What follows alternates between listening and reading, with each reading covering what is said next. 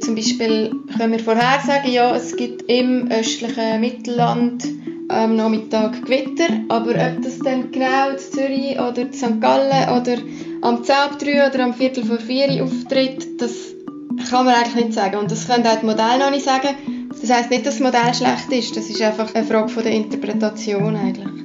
Das ist der Durchblick, der Wissenspodcast vom Blick. Wir suchen Antworten auf die Fragen an die Wissenschaft, die euch unter den Nägeln brennen. Mit der Serena Tanner und Jenny Rieger.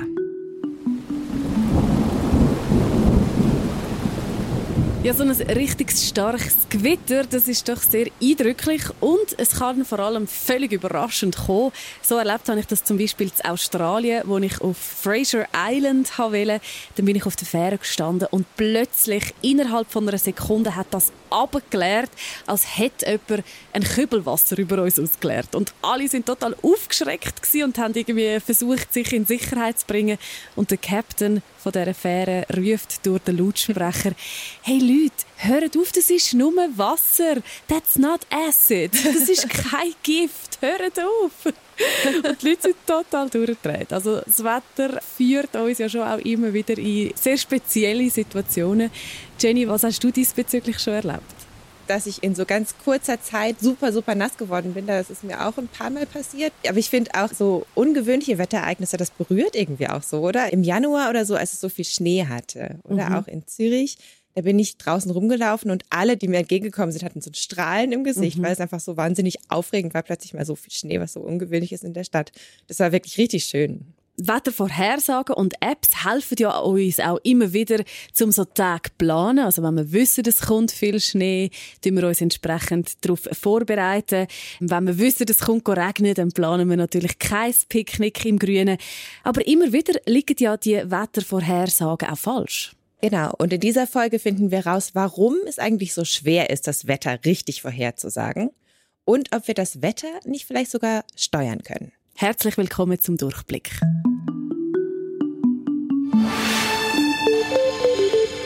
Sicht in die Schneeberge ist heute außerordentlich. Sabine Balmer ist Meteorologin bei SRF Meteo, kennt man ja, und die steht dort regelmäßig auf dem Dach oder eben im Wetterstudio und erzählt uns, wie das Wetter wird. Guten Abend und willkommen beim Meteo, meine Damen und Herren. Und sie hat mir erzählt, wie sie da arbeiten bei SRF Meteo. Also wenn ich an Gogo arbeite, dann ist eigentlich bei jeder Schicht am Anfang ist eigentlich das Kartenstudium. Also das heisst, ich schaue die verschiedenen Wettermodelle an. Früher hat man auch noch Papier gehabt, ausgedruckt und jetzt ist es meistens halt alles auf dem Computer. Alle verschiedenen Parameter, also Temperatur, Feuchtigkeit, Luftdruck und das natürlich nicht nur am Boden, sondern eben auch in die Höhe, also auch in der dritten Dimension. Das ist mal das eine, das ist so ein das, wo man so ein in die Zukunft schaut. Andererseits ist eben auch der aktuelle Wetterzustand sehr wichtig. Da überprüft man auch, ja, stimmt das überhaupt so, wie es jetzt sein? Und dann tun wir dann vor allem eben über Messungen an Bodenstationen, Satellitenbilder, aber auch Radar erfassen. Und das wird dann laufend eigentlich beobachtet. Das ist das Erste und danach gibt es eine Wetterbesprechung mit dem Team bei dem sie eben ihre Wetterprognosen abstimmen, sind dann nämlich nicht immer alle einer Meinung. Warum ist es dann so schwierig? Warum sind da nicht immer alle gleicher Meinung? Es sollte ja klar sein, oder? Wenn Sie redet von Kartenstudium, dann sollte man doch davon ausgehen, dass die Karten alle gleich lesen. Das sind sie tatsächlich nicht. Also es gibt verschiedene Wettermodelle, die auch verschiedene Ergebnisse ausspucken. Und die Daten, auf denen diese Modelle beruhen, das sind eben nur Stichproben. Also das Wettermessnetz in der Schweiz ist eigentlich sehr gut ausgebaut. Das ist ja Aufgabe von Meteo Schweiz, das ja das Bundesamt für Meteorologie und Klimatologie ist. Und die Aufgabe von Meteo Schweiz ist eigentlich also einerseits natürlich so die Wetterdaten zu erfassen und an die Leute zu bringen, aber auch vor Gefahren zu warnen, Informationen zu liefern für den Flugverkehr und so weiter. Ich habe mit Sarah Schöpfer gesprochen von Meteo Schweiz und die hat mir erzählt, wie dieses Wettermessnetz aufgebaut ist. Wir haben Bodendaten zur Verfügung von Bodenmessstationen. Dann gibt es Radiosondierungen, wo ein Ballon in die Luft geschickt wird und das Vertikalprofil von der Atmosphäre macht. Natürlich Radar- und Satellitendaten, aber auch Flugzeug- oder Schiffmeldungen und Meldungen von Wetterbeobachtern. Also es gibt eben einerseits dieses automatische Messnetz, das Swiss MetNet, und das besteht aus 160 automatischen Bodenmessstationen. Die messen Temperatur, Luftdruck, Luftfeuchtigkeit, Sonneneinstrahlung, Windrichtung und Windgeschwindigkeit und schicken diese Daten alle zehn Minuten an die Wetterzentrale sozusagen. Dazu kommen noch 100 automatische Niederschlagsmessstationen und fünf Wetterradare. Das kennt man ja so von dem Regenradar, oder? Die messen eben in Echtzeit, wo Niederschlag ist, und zwar schon bevor der am Boden ankommt. Es gibt aber auch Dinge, die man automatisch nicht so gut messen kann. Deswegen hat sie gesagt, Wetterbeobachter, oder? Das sind tatsächlich mhm. Sachen, die dann noch manuell gemessen werden. Zum Beispiel an Flughäfen gibt's die. Die schätzen dann zum Beispiel ab, wie viel der Himmel mit Wolken bedeckt ist. Oder auch eben gerade, wenn es um so Übergangszustände geht, also so der Unterschied zwischen Schnee und Schneeregen, das können halt solche Niederschlagsmessstationen automatisch nicht so gut messen. Übrigens gibt's auch Wetterfühler auf Flugzeugen und deswegen gab es so anfangs der Pandemie die Befürchtung, dass vielleicht die Wettervorhersage weniger zuverlässig wird, weil eben weniger Flugzeuge unterwegs waren. In der Schweiz war davon aber nicht so viel zu spüren. Also das ist eigentlich eher für Länder relevant, so auf der Südhalbkugel, wo diese Wettermessnetze nicht so gut ausgebaut sind. Alles, was du erzählst, sind ja Daten, die das Wetter im Moment messen oder beurteilen. Wie werden dann aus diesen Daten Vorhersagen? Ja, das ist eben genau der Punkt, wo die Unsicherheiten entstehen. Also wir haben ja schon diese Wettermodelle erwähnt und die berechnen eben aus den aktuellen Daten den zukünftigen Zustand der Atmosphäre. Das sind Wahrscheinlichkeitsrechnungen, weil da auch viele unsichere Faktoren mit drin sind und dafür wird wahnsinnig viel Rechenleistung benötigt. Also wir Meteorologinnen kommen dann meistens den direkten Modelloutput über und das nicht nur von einem Modell, sondern von verschiedenen Modellen. Das gibt dann verschiedene Lösungen und eben die, die zum Beispiel die ganze Welt umfassen, die haben zwar eine schlechtere Auflösung, gehen dafür meistens weiter in die Zukunft und die hochaufgelösteren geben mehr Details, aber zum Beispiel nur für eins bis zwei Tage. Es kann aber auch gefährlich sein, die Details zu genau zu nehmen, weil je nachdem sieht das zwar genau aus, aber stimmt überhaupt nicht. Also unsere Aufgabe ist dann, das eigentlich zu interpretieren. Sarah Schöpfer muss also sehr viele Sachen im Blick behalten, wenn sie da arbeitet.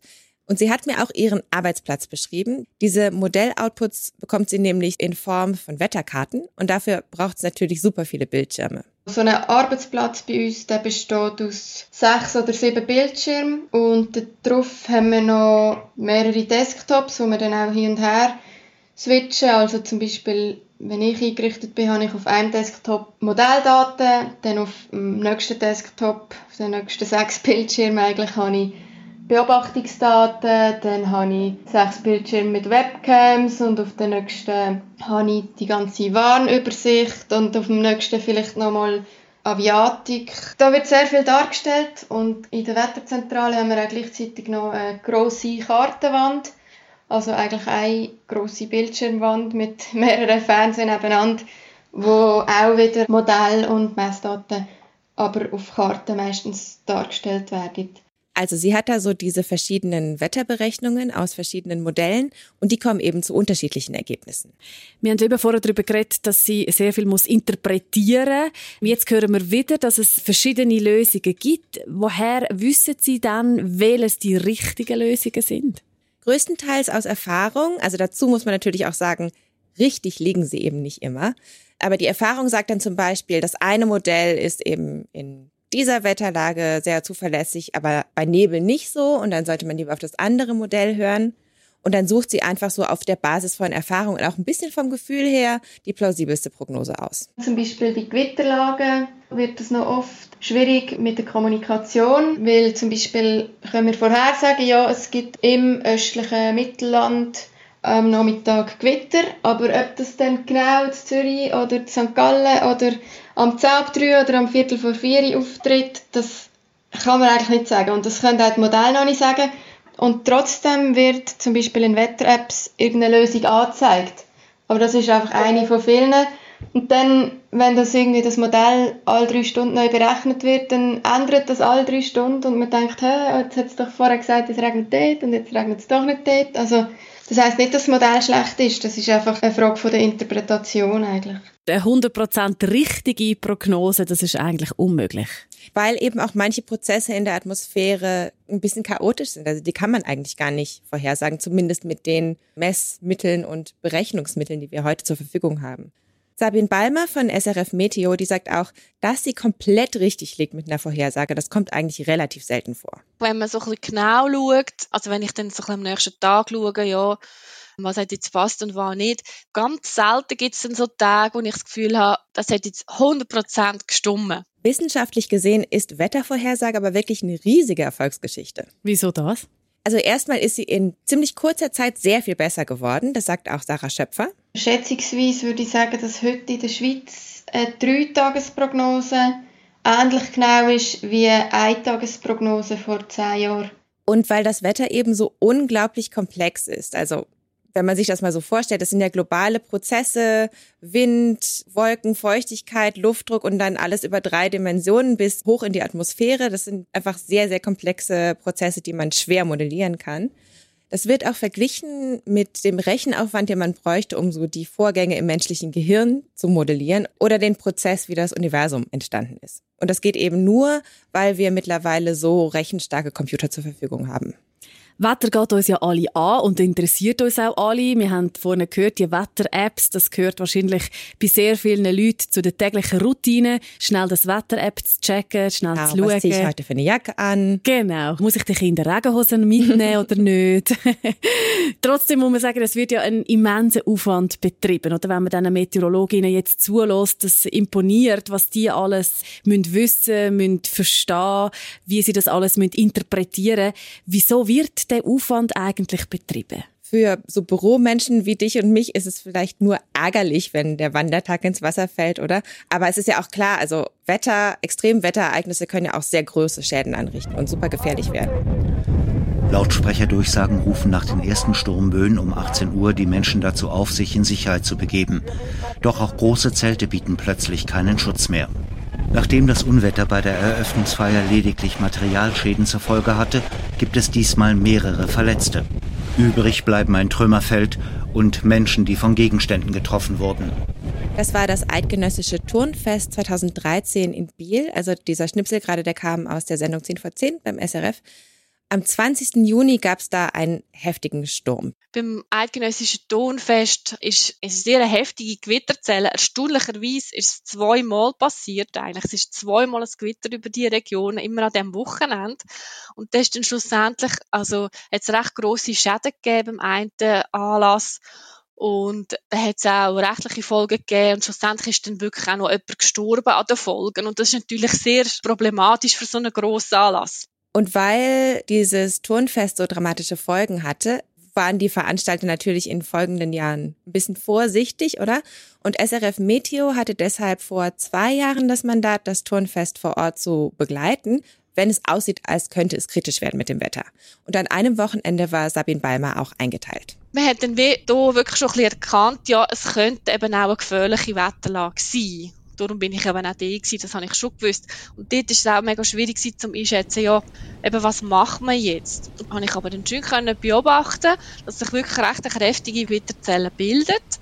Die hat sich eigentlich so über Genf eigentlich bildet und ist dann so ein bisschen mit dem Südwestwind so Richtung Mittelland. Und da hat man dann wirklich relativ schnell müssen entscheiden und sagen, ja, also man muss jetzt das machen, was man kann. Man hat gewisse Sachen dann abgesagt. Man hat irgendwie alle Zelte zusammengelegt, also die haben dann sehr schnell reagiert, wirklich alle.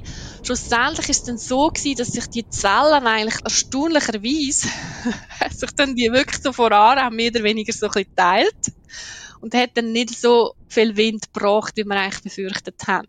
Also eigentlich hat Sabine Balmer ja relativ viel Verantwortung an diesem Anlass, mhm. oder? Ich nehme an, über die Fehlprognosen ist dann Sabine Balmer am Schluss wahrscheinlich recht erleichtert gewesen, oder? Ja, das hat sie auch gesagt. Die Verantwortung hat sie auf jeden Fall auch gespürt.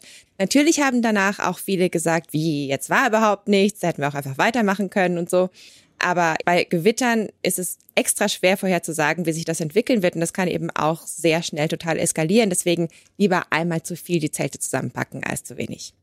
Das eine sind ja die Wettervorhersagen, oder? Da haben wir jetzt drüber gelernt, wie die entstehen und dass es halt doch am Schluss auch immer eine Interpretationssache ist von der Meteorologin, vom Meteorolog. Wie sieht es aber aus mit dem Wetter beeinflussen, Jenny? Das ist nämlich auch ein ganz grosses Thema, mhm. das wir jetzt beleuchtet. Das ist ja was, wovon die Menschheit schon seit Ewigkeiten träumt, oder? Ganz so futuristisch, wie es klingt, ist Wetterbeeinflussung aber gar nicht. Die Basler Versicherung hat 2018 ein Pilotprojekt zur Hagelabwehr gestartet. Die haben da einen Hagelflieger im Einsatz und ich war auf dem Flugplatz und habe mir den angeschaut. Also als ich auf dem Flugplatz war, da war kein Hagelwetter, die waren nicht konkret im Einsatz in dem Moment. Aber der Pilot Frank Kasparek, der hat wenigstens mal den Motor für mich angeworfen. So, das ist das Flugzeug. Mhm. Das ist ein äh, herkömmliches Flugzeug für vier Personen gedacht, normalerweise als Reiseflugzeug oder auch für die Flugausbildung. Und das haben wir für diese Tätigkeit zum Wolkenimpfen umgebaut. Man sieht es auch hier. Auf der Seite ist die Technik angebracht. Das sind die sogenannten Silberjodid-Acetongeneratoren und die Fackelhalterungen. Dieser Hagelflieger ist eine umgerüstete kleine Cessna, also wirklich ein gemütliches kleines Flugzeug. Und auf jeder Seite ist sie mit so einer silbernen Röhre ausgestattet. Das sind eben diese Silberjodid-Aceton-Generatoren, die Frank Kasparek da erwähnt hat. Wolkenimpfen. Jenny, kannst du nochmal schnell erklären, unseren Zuhörerinnen und Zuhörern, um was geht es da eigentlich bei dem Wolkenimpfen? Ja, dieses Prinzip des Wolkenimpfens gibt es eigentlich schon sehr lange. Also erste Versuche gab es schon in den 1940er Jahren. Der Hintergrund ist, Hagel entsteht immer in Zusammenhang mit Gewitter und mit starken Turbulenzen. Der Wasserdampf in der aufsteigenden Luft wird in die Wolke eingezogen, in Aufwindzonen und kondensiert dann zu Eis. Und das Eis kondensiert da, wo so feste Aerosolpartikel in der Wolke sind. Und das passiert dann so lange, bis die Hagelkörner so groß und schwer geworden sind, dass der Aufwind sie nicht mehr oben halten kann. Und das Prinzip hinter diesem Wolkenimpfen ist jetzt, dass zusätzliche Partikel, nämlich Silberjodid-Partikel, in diese Wolke reingeschossen werden. Dadurch gibt es eben mehr Eiskeime und dadurch werden die Hagelkörner kleiner. Also das muss man sich tatsächlich so vorstellen, dass das Flugzeug zu den Wolken auffliegt und dann mit diesen silbrigen Röhren, wie du es vorher beschrieben mhm. hast, in die Wolken impft. Genau, der Wetterdienst gibt morgens die Bedingungen durch und die Hagelfliegerpiloten halten sich dann eben parat und fliegen los, wenn sich ein Gewitter anbahnt. Man muss dann eben jetzt die Wolke da sieht, fliegt man auf die Wolke zu, fliegt dann die Wolke ab und sucht dann im Prinzip die Aufwindzone von der Wolke. Und wenn man die erreicht hat, dann sieht man das, dass das Flugzeug steigt. Das spürt man auch am Hintern, ja, wenn es nach oben geht, wie im Fahrstuhl, muss man sich das vorstellen. Und dann kreist man eben in diesem Bereich und versucht dann eben so lange wie möglich in dieser Aufwindzone zu bleiben weil die Aufwindzone bringt im Prinzip die Luft und auch die natürlichen Eiskeime, die in der Luft sind, und auch die künstlichen Eiskeime, die wir noch produzieren, in die Wolke ein. Und das Ganze funktioniert auch? Also es funktioniert auf jeden Fall. Wir sind davon überzeugt. Zum einen mal gibt es ja auch eine Studie, die gemacht wird mit der ETH zusammen und da gibt es auch schon jetzt erste Berichte dazu. Wir haben jetzt zum einen mal die Technik untersucht, also im Prinzip in der Klimakammer die Partikel untersucht, wie fördernd sind die denn für die Eisbildung.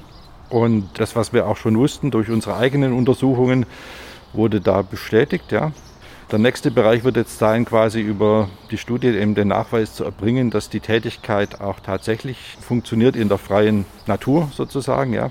Das ist nicht so ganz trivial, weil man ja ein Gewitter nicht zweimal impfen kann. Man hat also den direkten Vergleich nicht. Dieses Prinzip mit den zusätzlichen Eiskeimen, das funktioniert auf jeden Fall. Das haben auch andere Studien gezeigt. Und in anderen Ländern gibt es auch schon länger Hagelabwehr. Also zum Beispiel in Süddeutschland ist es recht verbreitet. Da sind schon länger Hagelflieger auch unterwegs. Und Frank Kasparek, der hat auch schon ein bisschen länger Erfahrung damit. Also der ist schon lange in der Hagelfliegerei tätig sozusagen. Und dieses Prinzip mit mehr Kondensationskeime in Wolken einzubringen, das funktioniert nicht nur für Hagel. Es gibt da auch zum Beispiel ein US-Projekt namens Snowy und das hat eben geschafft, Wolken zum Schneien zu bringen. Der Effekt ist allerdings nicht wahnsinnig groß, muss man sagen. Also es gab da ungefähr zehn Prozent mehr Niederschlag in dieser Studie. Und bisher war es eben schwierig nachzuweisen, obwohl man wusste, dass diese Eiskeimgeschichte funktioniert, dass es auch in der Natur funktioniert, weil es eben einfach so die nötige Messtechnik nicht gab. Du hast vorher gesagt, Jenny, dass das Basler Versicherung ins Leben gerufen hat, das Projekt. Mhm. Hoffen Sie dann, dass es weniger Hagelschäden gibt mit dem Impfen von der Wolken? Ganz genau. Ich habe darüber mit Thomas Schöb gesprochen von der Basler. Der leitet den Bereich Schaden. Der beste Schaden für unsere Kunden und letztendlich auch für uns, so ehrlich bin ich, ist natürlich der Schaden, der gerne nicht entsteht. Von Hagel ist natürlich die Landwirtschaft betroffen. Also es kann schon passieren, dass so die ganze Ernte verhagelt wird. Für die Basler geht es aber hauptsächlich um Schäden an Gebäuden und an Fahrzeugen, also die klassische Stelle auf dem Autodach. Es ist ein bisschen das Standard-Hagelereignis 1984, am Freitag oben im Juli in München, wo ein volkswirtschaftlicher Schaden von dort mal etwa 3 Milliarden deutsche Mark, also heute etwa 1,5 Milliarden Schweizer Franken, ausgelöst hat. Also so ein Hagelereignis kann durchaus schwere annehmen. Aber wie groß sind dann die Schäden, die vermieden werden mit dieser Technik? Wenn ich vergleiche, was wir jetzt 2018 bis 2020, die drei Saison, wo wir den Hagelflüger im Einsatz hatten, vergleiche mit der Periode von 2000 bis 2017. Da gibt es eigentlich zwei Beobachtungen, die ich machen kann. Die eine Beobachtung, wir haben weniger grosse Hagelereignisse gehabt. Also Ereignisse, wo wir mehr als 50 Schadenanmeldungen haben. Der Teil ist, hat sich fast halbiert, eigentlich. Und wenn ich schaue, was ist die durchschnittliche Schadenzahlung, wenn ich den Hagelflüger im Einsatz hatte, Gegenüber der durchschnittlichen Schadenzahlung, wenn ich ihn nicht im Einsatz habe, dann ist die auch zurückgekommen. Um etwa 10%, 15%, die Grössenordnung. Der Hagelflieger, hat Thomas Schüpp gesagt, kostet so 200.000 Franken im Jahr. Und die Versicherungsschäden durch Hagel sind aber wesentlich höher. Bei uns, bei der Basel, sind es jetzt über die letzten drei Jahre sind es mittlere einstellige Millionenbeträge, die das betroffen hat. Also durchaus eine Ecke, wo, wo man spürt. Wenn also dank diesem Hagelflieger tatsächlich 10 bis 15 Prozent weniger Hagelschäden auftreten, dann würde sich das für die Versicherung schon lohnen. Man kann jetzt natürlich schwer sagen, ist das jetzt einfach Zufall, dass in dieser Pilotphase des Projekts es einfach weniger gehagelt hat oder liegt das an diesem Flieger? Thomas Schöp ist da aber recht zuversichtlich und eben, es gibt ja auch diese ETH-Begleitstudie, die noch läuft. Und wenn die konkretere Ergebnisse hat, dann wird eben darüber nachgedacht, ob das Projekt weitergeführt werden soll oder nicht. Wir reden jetzt vor allem über die wirtschaftlichen Folgen, oder, wo so ein Hagelschaden kann haben, wo man mit so einem Hagelflüger kann minimieren kann. Wie sieht das Ganze aus einem Umweltaspekt aus? Also ist so eine Wolkenimpfung nicht auch schädlich für die Umwelt? Vor dem Einsatz gab es natürlich auch Umweltgutachten und das wurde genehmigt. Wolkenimpfen mit Silberjodid, wie gesagt, ist eigentlich eine relativ alte Technik, die wurde auch schon öfter untersucht und da wurden bisher noch nie irgendwelche negativen Folgen für die Umwelt festgestellt. Zumindest in dem Umfang der Hagelabwehr, was ja lokal ziemlich begrenzt ist. Hagelabwehr, das ist ja das eine. Gibt es aber da auch Bestrebungen, dass man das Wetter noch in viel größeren Dimensionen beeinflusst? Schönes Wetter machen. Zum vielleicht. Beispiel. Zum Teil wird das zumindest schon versucht. Schönes Wetter zaubern, das wird tatsächlich in Russland jedes Jahr gemacht zur Militärparade. Am Nationalfeiertag im Mai werden rund um Moskau die Wolken geimpft, damit da schöner blauer Himmel ist. Es gab aber auch in der Vergangenheit da schon größere Ambitionen, sogar zu militärischen Zwecken, also zum Beispiel während des Vietnamkriegs. Da hat das US-Militär die sogenannte Operation Popeye gestartet. Die haben versucht, es regnen zu lassen, in der Hoffnung, dass es dann Erdrutsche und matschige Straßen gibt und dass ihre Gegner dann nicht mehr vorankommen. Hat aber nicht wirklich funktioniert.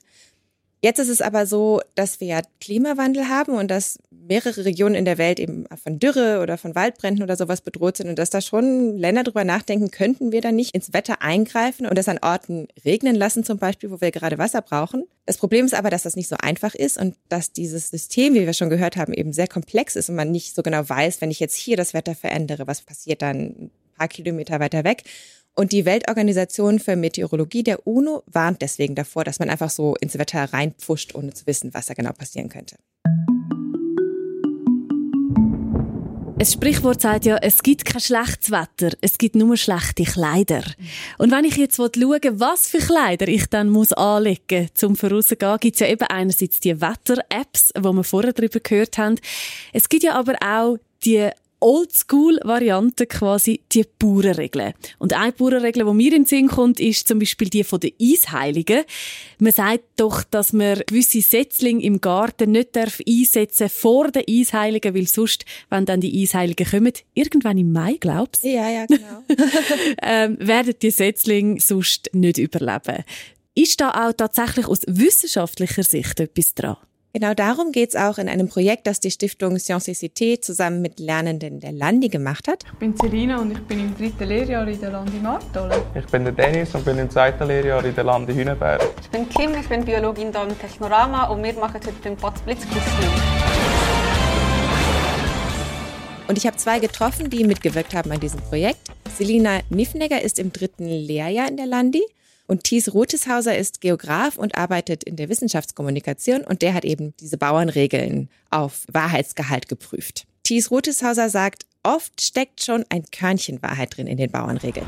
Hört man die Frösche besonders laut singen, werden die Wolken bald Regen bringen. Das ist cool, aber die Frösche quaken vor allem in der Paarungszeit und nicht, wenn eine Regenwoche am Himmel ist. manchmal Körnchen Wahrheit, manchmal aber auch nicht. Und Bauernregeln sind aber schon interessant, denn die waren ja schon mal sowas wie eine Art Wettervorhersage. Und solche Tipps wie die Eisheiligen, das ist ja eigentlich auch sehr praktisch, oder? Dann mhm. weiß ich, wann ich meine Pflanzen nach draußen stellen darf.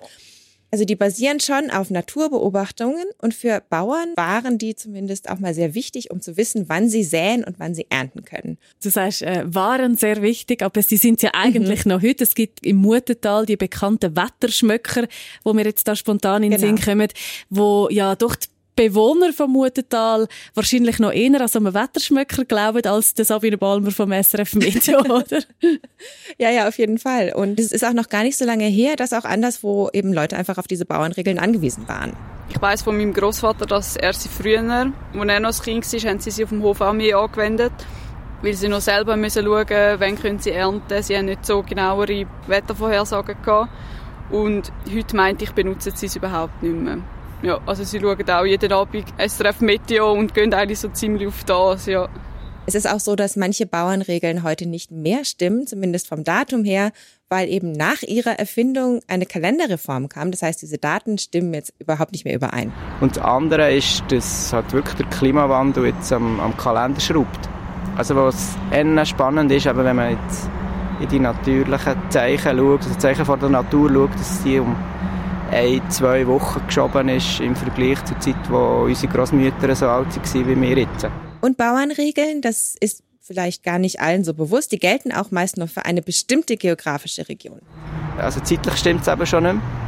Und das andere, das räumliche begrenzte Aussagekraft hat. Also dass die Bauernregeln für eine Gegend, für eine Region sehr aussagekräftig ist, aber dass wir nicht die Walliser Regeln unbedingt in der Ostschweiz anwenden sollten. Oder die in Westfrankreich, wo viel näher am Meer bist und dann gehst du in die Berge. Das ist ganz anderes Wetter, andere Witterungslagen. Das klingt ja noch logisch, oder? Man kann ja nicht die gleichen Wetterbedingungen erwarten in Alpentälern oder eben wie zum Beispiel in Frankreich am Meer, oder? Genau. Und auch wenn Bauernregeln heute vielleicht keine super Prognosen mehr abgeben, hat man dann zumindest irgendwie so was, über das man reden kann, oder? Weil sie noch habe, dass Bauernregeln eigentlich auch ein, ein gutes Mittel sind für Städter und Landbewohner wie zu verbinden. Gerade über das Essen und über das Wetter ist das wie eine Möglichkeit, dass man etwas hat, was man gemeinsam hat und dass man sich austauscht. Also dass alle, die in der Stadt wohnen, irgendwo durch eben gleich noch auf das Land rausschillen oder an den Himmel schauen. Und Bauernregeln sind dann wie die, die kurzen Wortphrasen, die dazugehören. Und das beweist einmal mehr, das Wetter ist Königin von den Smalltalks, oder? Auf jeden Fall. Das ist der Durchblick, gewesen, initiiert und unterstützt von der Gebert Rüff Stiftung. Und nächste Woche schauen wir auf die Frage, die wahrscheinlich viele Eltern bewegt, warum schläft mein Baby nicht durch? Da freue ich mich aus persönlichen Gründen sehr stark auf die neue Folge. Jenny, danke dir vielmals für das Recherchieren von all diesen spannenden Themen.